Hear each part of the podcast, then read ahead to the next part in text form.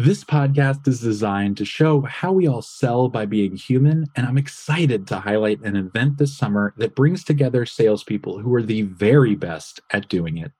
This episode is brought to you by the Sales Success Summit, hosted by Scott Ingram, happening October 11th through 12th in Austin, Texas. This is an event for sales professionals run by the top sales professionals in B2B. I came to this event in 2019 for the first time as an attendee, and the amount of personal and professional growth I've obtained as a result is truly massive. I've met my coach and mentor. I found job opportunities, met people who helped me launch this podcast, networked into the current job I love, and I attended some phenomenal sessions. I've also met some lifelong friends. You may think the number one salespeople at their companies are arrogant, cocky, and only about them. I actually found the exact opposite was true. This is run by salespeople that aren't just the top 1%, they're some of the best human beings that I know. So many of my previous guests have come from this event Dale Dupree, Jack Wilson, Jeff Bajorek, Dewan Brown. I'll be attending it. And if you want to join me as well, come join me by signing up at top one, the number one FM, and tell them I sent you. All right, now to the show. All right.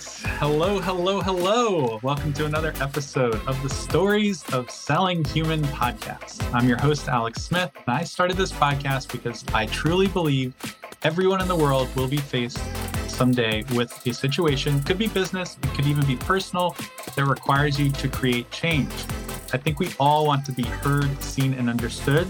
But the people who get our attention and convince, persuade, or influence us are not just salespeople. I think there are great humans throughout all walks of life that we're drawn to. I'm going to share their stories here so that we can tap into what makes us human, practice our human skills, and ultimately we'll all become better at selling by being human. All right, gang, I'm super excited to have this guest on. She's our first person in customer success, but uh, you'll see quickly that she's also, like we all are in sales, chief customer officer at Refine Labs. She's in B2B demand acceleration and, and revenue optimization. She's the host of an awesome podcast I highly recommend called The Unwritten Playbook. And I love this description. She loves creating the conditions for people to be successful, customers and companies to be successful. And she does it with a focus on achieving excellence through empowerment and accountability while leading with empathy, kindness, and vulnerability. Three things that I love so much. Please welcome none other than Megan Bowen to the podcast. Welcome, Megan. Thanks, Alex. Really excited to be here. I love the theme of your show and excited to get into the conversation today. It's awesome. It's awesome. So, Megan, you start your podcast with an awesome question. I feel like first questions are, are the key to any great podcasting conversation. And I'm going to throw it back to you with a little twist. You ask people all the time on your podcast, what is the status quo you reject? So I want to throw it back to you with a little twist. So I want to ask you, what is the status quo about human connection and human interactions that you'd like to reject? Wow, the tables have turned. and I don't mean to stump you, but I love you know, no, I, I love thought you could run with it in a lot of different places. Of course. I love the twist. Definitely speaks to me. I think that the status quo that I would reject as it relates to this is that when you're in a business setting and let's say you're trying to sell someone something, let's say you're, you know, working with them in a customer success capacity, it's so commonplace today that people look at this as like some challenge to win or conquer instead of just another person that they need to work with to accomplish a particular outcome or goal. It's really easy to lose sight that your prospect is just another human, that your customer is just another human. It's really easy to demonize people or get upset by how people respond to you when at the end of the day literally we're all just people like doing our best to like make it through this crazy thing called life right? And i think for those that are able to actually just you know act and remember that it's just a human talking to another human and not being overly concerned about how they're going to handle some type of situation i feel like those are the people that are actually more successful. And so instead of treating them like a prospect like treat them as a person It's so true. I mean, I think our intentions inform our actions so much. And we're competitive. Look, salespeople are competitive. You know, anyone in, in life has goals uh, to be successful.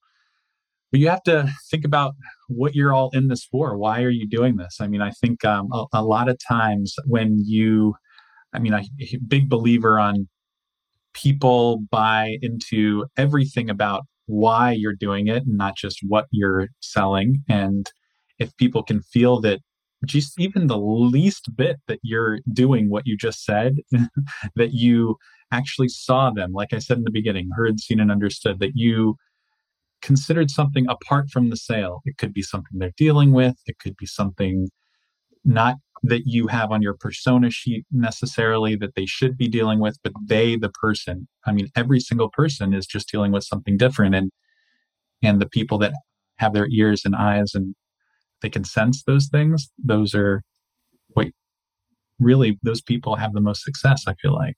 What do you think? Yeah, definitely. And I think this is where empathy and emotional intelligence really come into play, right? Like most people when they're speaking with someone else they have their agenda right like they want to do something they want to get something done they want to influence the other person in a way so that they take a specific action and so often they're so hyper focused on what they are trying to do that they don't take the time to consider where the other person is at and so you know most situations are like oh i'm going to like you know convince them that they need to buy this thing today, right? And you're just, if you talk to them in that way, you're likely not going to get through as much if you took a different approach. And so the approach that I like to take is like, I like to meet people where they're at, right? And, you know, there's all this traditional sales wisdom of doing good discovery, asking a lot of questions, active listening, right? But it's hard to do those things consistently. So, what I always try to do in any situation is like take a minute to really understand what does the other person want? What is the other person's agenda? What are they trying to accomplish? What could be going on with them? Am i picking up a vibe that they're stressed out or tired or upset? Like take the temperature of that other person and put yourself in their shoes because if you can see the world through someone else's eyes it opens up amazing possibilities of how you can meet them where they're at communicate in a way that it will be well received or communicate in a way where you're framing your solution, your idea, your product, whatever it is, in a way that's going to fit into what they're trying to do. And I think that's the most powerful form of, you know, human communication. And to your point, I love that people like to be seen, heard, and understood. Even in a customer success setting where maybe you're delivering some bad news or telling people you can't do something like there are ways to actually deliver bad news in a way that will be you know either well received or, or received without a lot of you know negativity and so it all comes back to can you actually leverage your empathy and put yourself in their shoes to really uncover and understand what they need and want and how they like to be communicated with. And if you can figure that out then you can tailor your approach and you're in a much better position to have a successful you know interaction. And it, it's not manipulative. It's like you're just taking the time to understand them and to meet them where they're at and speak their language and they're going to feel better about it and you've now increased the likelihood of success in doing whatever it is that you're trying to do with that other person yeah, I, I completely agree. So I, I'm going to get into some of the tactical applications of what you just said in a second. Before we do, though, I want people to kind of just understand and meet you a little bit and understand who you are. And so, like, I, I just love that line where you said you you like to create the conditions for customers and companies to be successful. I feel like you could take out customers and companies and just put people to be yeah. successful. So I want to uh, understand what what you think of. What does that mean to you? And what's it really looked like to you in your personal life, maybe growing up, and, and maybe even in your professional life? Growing up, I was always a very like independent, extroverted, you know, sort of loud person, like the leader of my friend group, like, you know, uh, making friends with all the neighbors. And like I made movies as kids, right? And I'd be like telling everyone what to do so that we could film this fun little like movie or whatever And so I think what I sort of, I think just who I was as a kid and, and growing up was I liked being around people. I liked doing things with others. And what I found was everyone is different. And there are some people that like to lead from the front, like to drive what's going on. And then there are a lot of people that like to just have a place in a group and uh, like to be inspired and motivated and spoken to to spur to action. And so I think intuitively growing up, it was really understanding that if you could create excitement, if you could describe a goal or a vision of something you wanted to do, and you could get people on board with it, that they would be willing and even excited to take direction and guidance on on how to get there. And so I think I think if I kind of tie it that, like I think that's kind of what I brought with me into my professional career. And I think early in my career when I was a member of a team before I ever had managed someone or, or built out a team, I think I had a variety of different experiences. My best managers and leaders were those that wouldn't really tell me what to do, but they would inspire or motivate me to do cool things, right? Or they would create just enough space and provide just enough context and direction where I would be able to take that and run with it even further. And where I felt most, you know, personally accomplished or successful was when I was able to achieve something that I felt I, I figured out on my own. But really, what those leaders were doing were creating the conditions for me to do that well. Whereas if I had other managers or leaders that were much more prescriptive about just get this done, don't ask questions.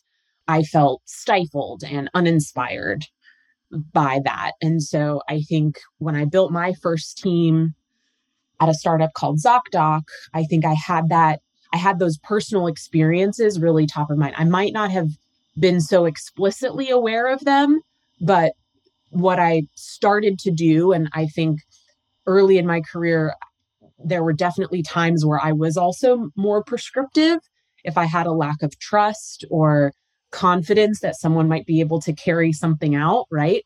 And what I found was I was just creating the same negative experience that I had when I was in that situation, right? And what I learned was people making mistakes or not fully understanding like exactly what you're you're going to achieve like that's part of the process. Like becoming a leader is not making sure that everybody does everything right all of the time. It's actually like people have their best learning moments when they do make a mistake or or this or that. So I think what I try to do is be really clear of this is why we're doing what we're doing. This is where we're trying to go.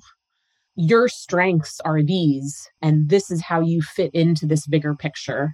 And these are the types of milestones I want you to hit. These are the types of things I want you to create. You're a smart person, and there are many ways to get to this end goal. And so you can figure out what the best way is. If you get stuck, you want a sounding board, you need help, let me know. And then I'll jump in and help you, right? So that's the approach I like to take. And I think whether it's, you know, whether you're building a company and it's an internal team, whether you're working directly with a customer, right? I think it's balancing those things. And I think a big part of also creating the conditions for success is understanding what motivates people and what they're good at and where their heads at and how they like to receive instruction, feedback. And that goes back to the empathy and the emotional intelligence piece people work vastly different. The way I lead or manage different people can vary quite a bit because I don't have a management style that I make people adapt to. I try to adapt my style to how people behave and work.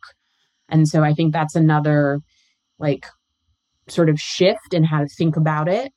And I believe that if you can do that effectively, you actually get the best out of people and that if you get the best out of people that's how you build high performing teams and i think on the other side of it like i don't view leadership as like it's like I know everything. I'm going to tell you what to do, listen to everything I say. It's more of the servant leadership approach. Like, I wouldn't be here if we didn't have a team, right? So it's like, what do you all need? What can I change in our process? What resources can I give you? What feedback can I give you? What space can I create so that you can do the things that you're amazing at to get us to those goals, right? And I think at the end of the day, when you strip everything away, like I like to help people. And so I, I view my role as being that like architect, if you will, to to just basically create the space for people to do the things that they're already amazing at. Yeah, that's awesome. I love the word conditions and you know the space environment because you're not coming from a place like I've had success, so I can replicate it in you, or I've done it uh, this playbook. That's why I feel like the the title of your podcast is so apt to you. Like it's unwritten. There's great playbooks out there that I can follow and, and achieve, you know, some level of success. But everyone's ultimate success is their own. I mean, they they their their creativity is their own. I can only take a a playbook, you know, and somehow make it my own through my way of looking at things, you know, and and, and take it farther. It's not going to have the same sort of success. And feel that when you do that, like you said, you're inspiring people to get what they already have. Like you you're telling people you're you're successful. These are the ways you're building people up and I will give you all the rope, but I'm not going to let you drown. You're not going to ever feel like it's too much. And so I think when you're, yeah, all about the conditions, people want to find a way, they want to succeed, they want to do well when it's on their own terms. I think, you know, and and that's what you were really kind of alluding to, I think. Absolutely. And I'll add a point because I actually I'm a huge lover of process and playbooks. It is important that you have certain things documented, right? That that mm-hmm. that there is a level of some guidance so that people like you know do feel like they are getting some direction. There's this great book called Brave New Work and he uses an analogy that I love to describe this concept which is when you're driving, there are street light controlled intersections, red, yellow, green lights.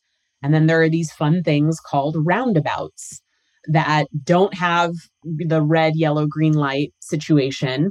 And when you think about the street light controlled intersection, that is dependent on compliance. When it's red, you stop. When it's green, you go, right? And that system works when people are specifically told what to do and comply with that direction. Whereas the roundabout requires that you pay attention, that you understand the rules of the road, right? If you're in the circle, defer to the person in the circle mm-hmm. already, right? And that you pay attention to what's going on and use your judgment to enter the circle when it's safe for you to do so. And so, what I like to say is, you should create roundabouts and not streetlight controlled intersections because you do need to create guardrails, right? People want those. People like boundaries and guardrails, but you don't want to get to the point where it's just a red, yellow, green compliance situation because that's not fun, right? So I love that analogy from that book because that's how I always think about it. Like, uh, that's what I tell my teams, right? Build roundabouts, not intersections. That's really great. I've never heard that before. So, yeah, I'm I'm paying a lot more attention um, because I'm somebody that I do. I'm I'm not somebody that when I like I, I like to cook, right? And I need the recipe to the T. Like I'm not gonna like deviate from it. But if I do it well enough, I feel good enough, I may start like I may feel more comfortable like getting like some of it a little bit wrong because I know like it wouldn't change it that much, right? Like if I make a mistake with it, I know what mistake would be like detrimental and start over and what like a little mistake that's not going to change much, right? And so yep. you're much more in, in, tune that way when it's uh when it's not totally an intersection. I'd like to pivot a little bit to your role in customer success. You kind of alluded to it. I was reading a post on LinkedIn you made uh, that was just amazing. I mean, I, it was like a 10 rules of the customer. And it just mm-hmm. was like such a great uh, playbook, but I'm sure there's a lot of nuance. There's obvious, there's so much nuance in, in how this is applied. So that's what I'm really passionate, like how people apply this, the, their soft skills, their empathy, their vulnerability, their all these these roles in or all, all these soft skills in their actual role. And um, you mentioned it like there's a way to tell people bad news. I mean, people that are not in sales that don't have a quota, you have to tell people bad news in any walk of life. And like, I don't care who you are, you're gonna have to say, tell someone something bad.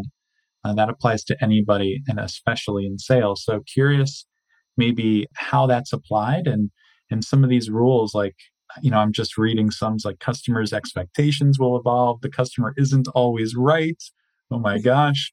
You know uh, kind of what are some things uh, you think about how they actually get applied and and what that actually looks like in your role as a chief customer success officer if you have some stories?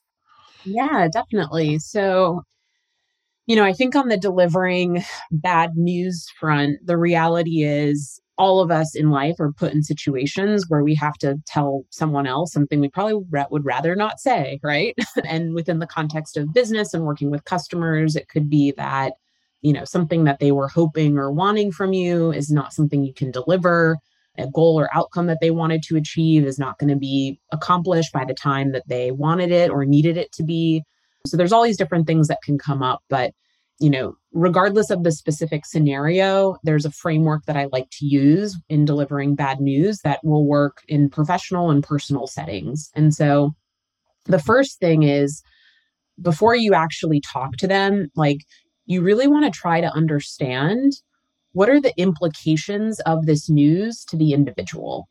What is their initial response likely going to be? What how will the news negatively impact them? Like, what are they going to have mm-hmm. to deal with once they understand or know that this is happening?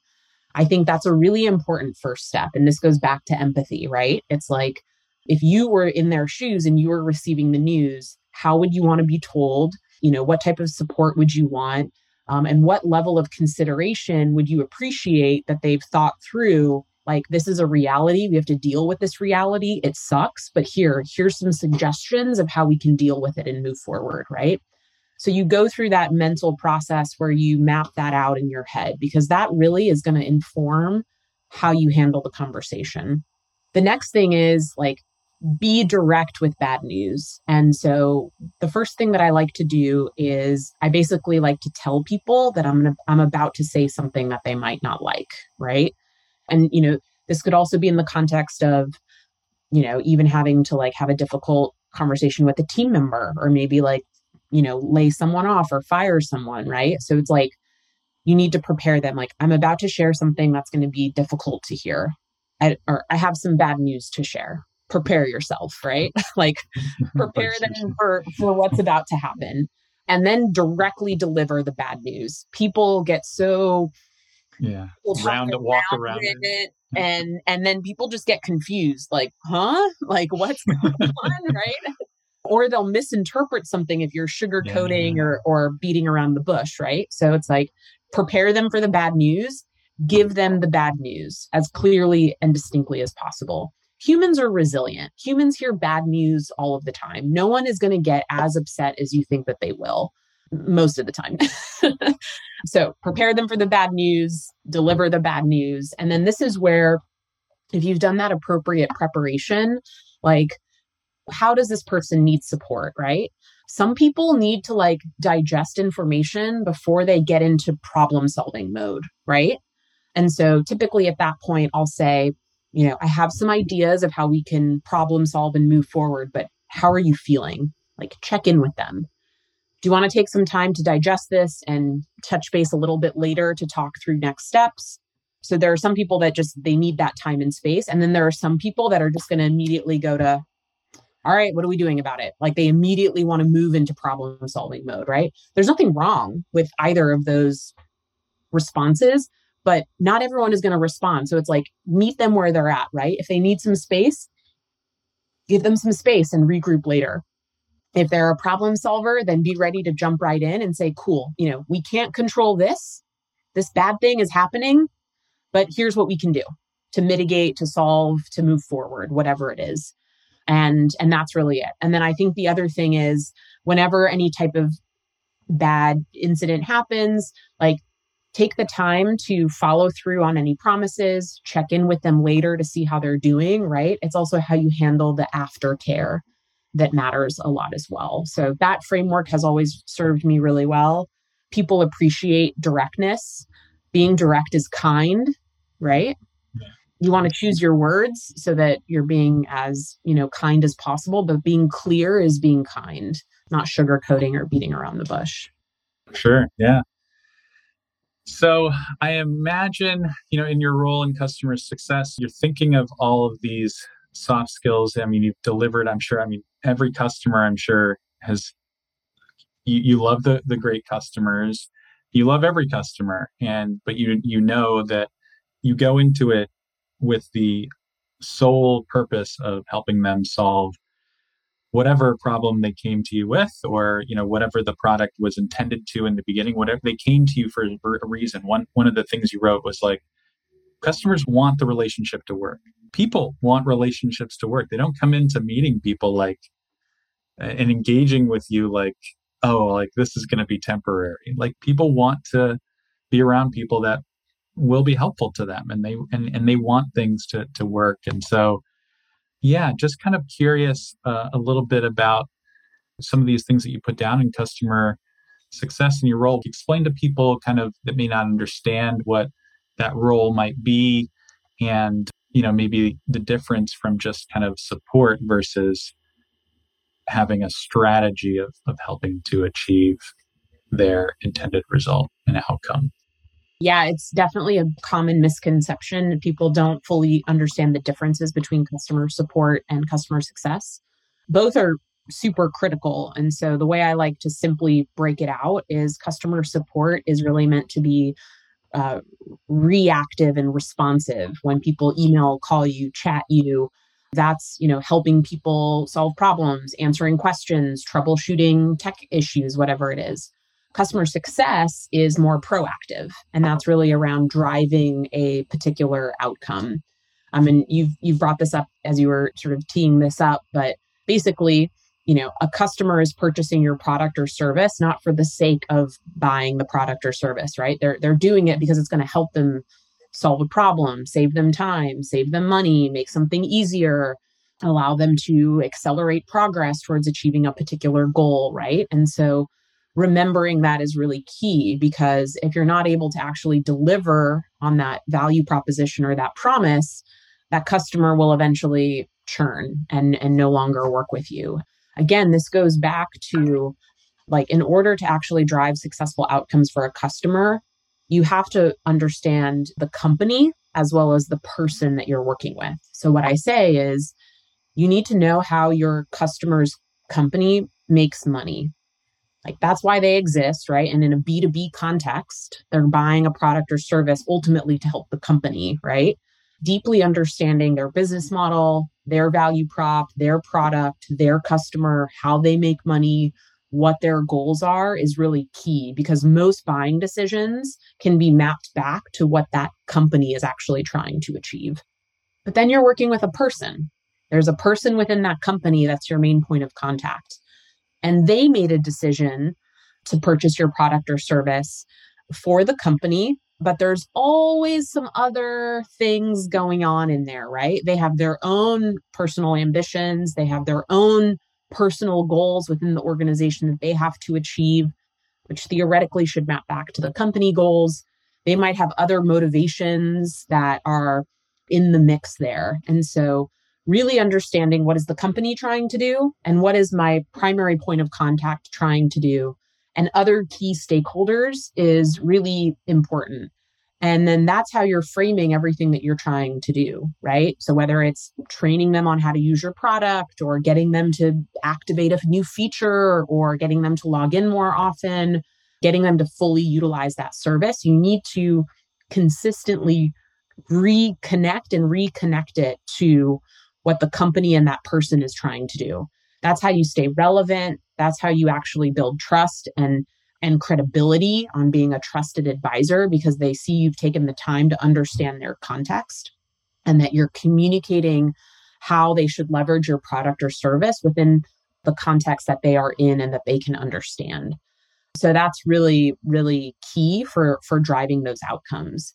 Some of the other things you brought up of like the customer is not always right. You know, I think sometimes, and especially now, businesses are really teaching other businesses how to think differently.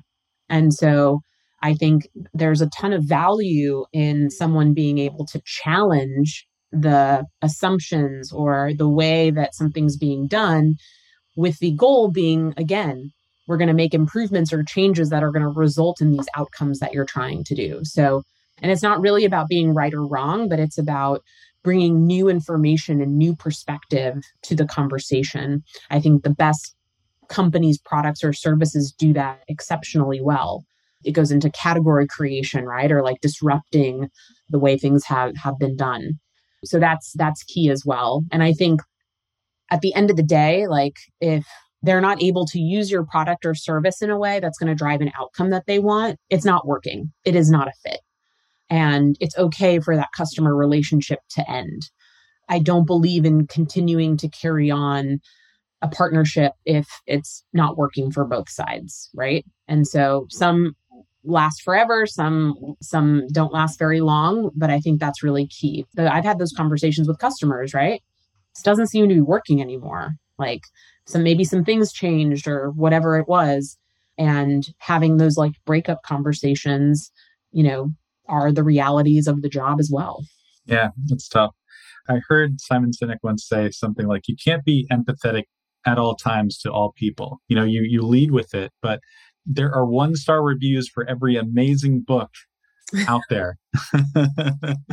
you know, I mean, like sometimes people will just not be a fit and you have to be okay with that. And we want to understand why, but I don't understand. Like it seems great on paper and everything. And what's great on the outside, or maybe from what you you know, isn't from the person's perspective and that's okay. You've done all that you did. I mean i think what you just outlined right there is something that you could and i imagine you probably start all of your conversations with a new client in the kind of the exact you know same way in that you you tell them your philosophy on the relationship right? You know? yeah. I mean even connecting it to sales like right now i'm selling for refine labs. Now our sales process is essentially almost like inbound consultations. We don't do mm-hmm. outbound mm-hmm. selling. So we're fortunate that we have a steady flow of customers coming to us. But when I open my sales call, like the first thing I'll tell people is, I'm not here to convince you to hire us. I'm here because I want to learn about what's going on in your mm-hmm. world, mm-hmm. what goals you have, better understand a series of factors that's going to help me determine if working with us is going to actually drive the outcomes that you want. So I want to spend the first half of this conversation learning about your context. I'll ask you some questions. And my goal is to understand by the end of the call is this a potential good fit or not? And if it's not, I'm going to tell you and I'm going to tell you why it's not. And then if it is, I'll tell you that it could be a good fit and I'm going to ask you what you want to do as a next step. Right. And people love that. And when I can disqualify in a first call, people are like, thanks, you didn't waste my time. This makes sense. I'll call you in a year when maybe we are ready yep. for you or whatever it is. That's how I like approach sales. Like that's what I actually believe a sales process is. It's not about convincing, it's about discovering, assessing and connecting the dots for the customer if it's a fit um, or being honest with them if it's not. 100% I, I, have a similar approach and i love it because it's uh, yeah at the end of the day I, I tell people like you're the most important person here. I'm just here to learn. That's the best salespeople are learning. They have an understanding strategy much, much like first or much uh, prior to having a sales strategy. So my understanding strategy, I say, is my sales strategy. So I know we're kind of coming up here, Megan. Anything that you really want to leave people with, like just kind of like things that you you know would hope people and believe people can think about when they're whether it's maybe the person who's not in sales they don't have a quota necessarily they're not trying to hit a number. They just want to have these deeper connections and they want to be armed with more things to to really help people like you said discover and be inspired on their own to make a, ch- a choice on their own. Maybe take it from the person that's not in sales quote unquote, and the person maybe that's been in sales for 25 years. What could, what advice would you have for that person that's just feels like man, I got this. I'm I'm good. You know, anything, anything. Yeah, definitely. So I think the first is, of course, it's always important to prioritize, you know, self care. You always have to take care of yourself, but I think so many people look at situations, business, personal, otherwise, sales, customer. Eh, I feel like these, what I'm about to say is really universal. It can be applied to anything. So many people look at things based on what do I want? What am I trying to get? What is my agenda? How can I get what I want from the people around me? And what I challenge people to do is you can actually get what you want if you help other people get what they want.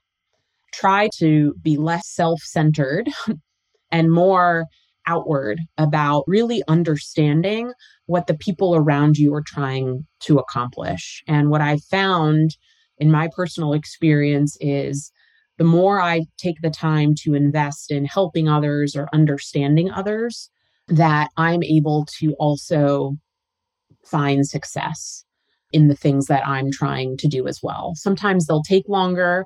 Sometimes maybe you do need to make a trade off that you're not going to get what you want because you're going to help this other mm-hmm. person get what they want.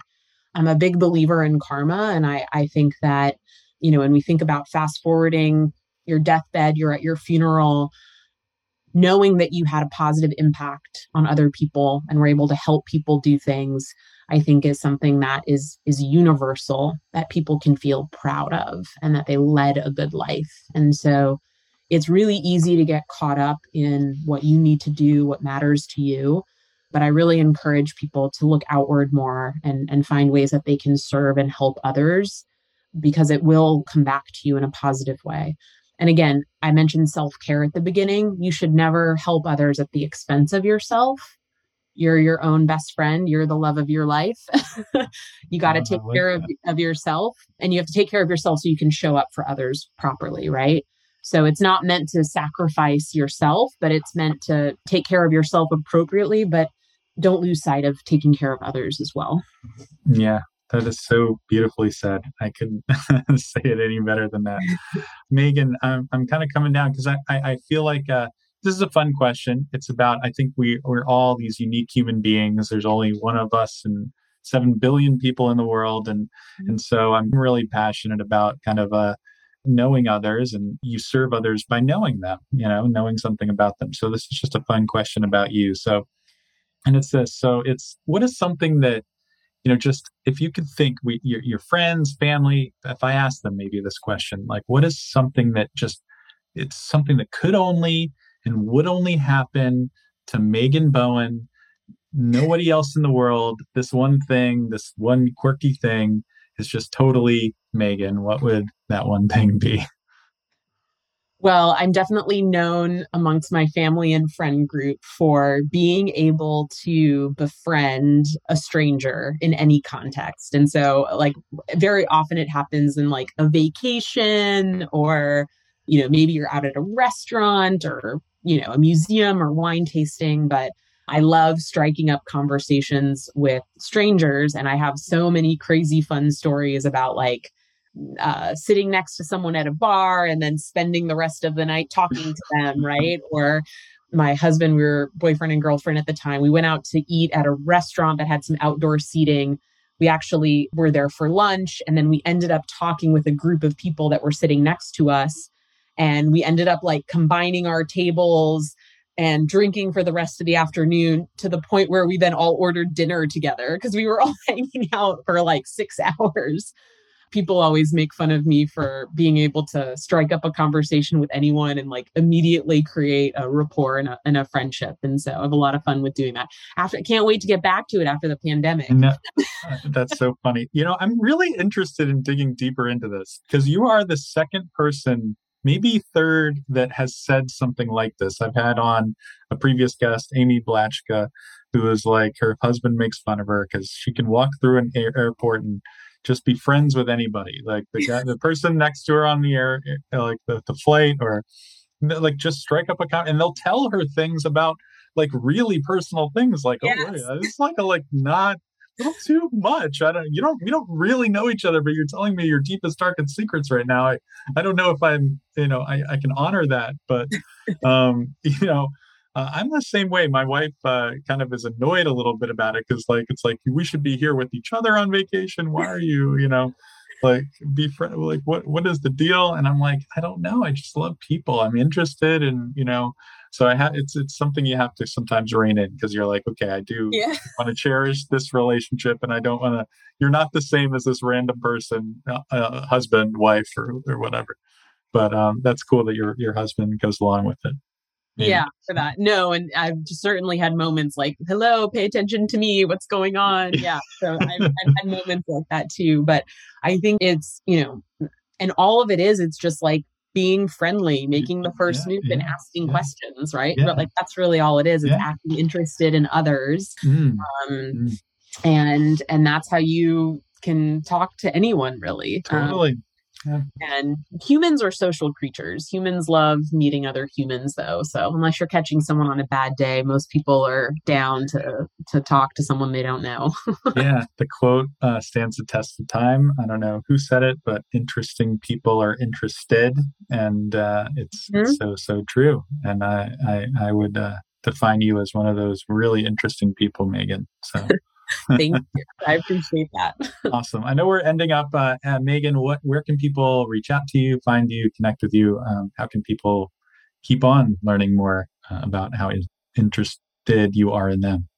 for that. So it's funny, actually. The only social media platform that I am on is LinkedIn. Um, I've never had a Facebook or Instagram or Twitter account, so I've made it this far. I'm just going to keep it keep it going. I am pretty active on LinkedIn, so you can find me there. I've started my podcast, The Unwritten Playbook, and then currently I am at Refine Labs. So you can check out refinelabs.com to learn more about how we help B2B companies scale their demand generation programs. Thanks so much, Bing. And I've had a lot of fun today. Thanks so much. Thanks for having me, Alex. Hey, gang. All right. Wow. You made it to the end. I know your time is valuable, so thank you from the bottom of my heart for spending your time here with me. If you heard a quote you liked, got a quick bit of value, or you have an idea that can help convince others to join, I urge you to take a minute and leave a five star rating and review. That helps us gain influence and bring some really great guests on to add even more value to you and others. You can also always contact me directly to tell me your thoughts. I'd love to hear from you. All my info is in the notes. Let's help convince anyone that they have the ability to sell well just by being great humans. And this podcast is proof. All right, see you on the next episode of Stories of Selling Human.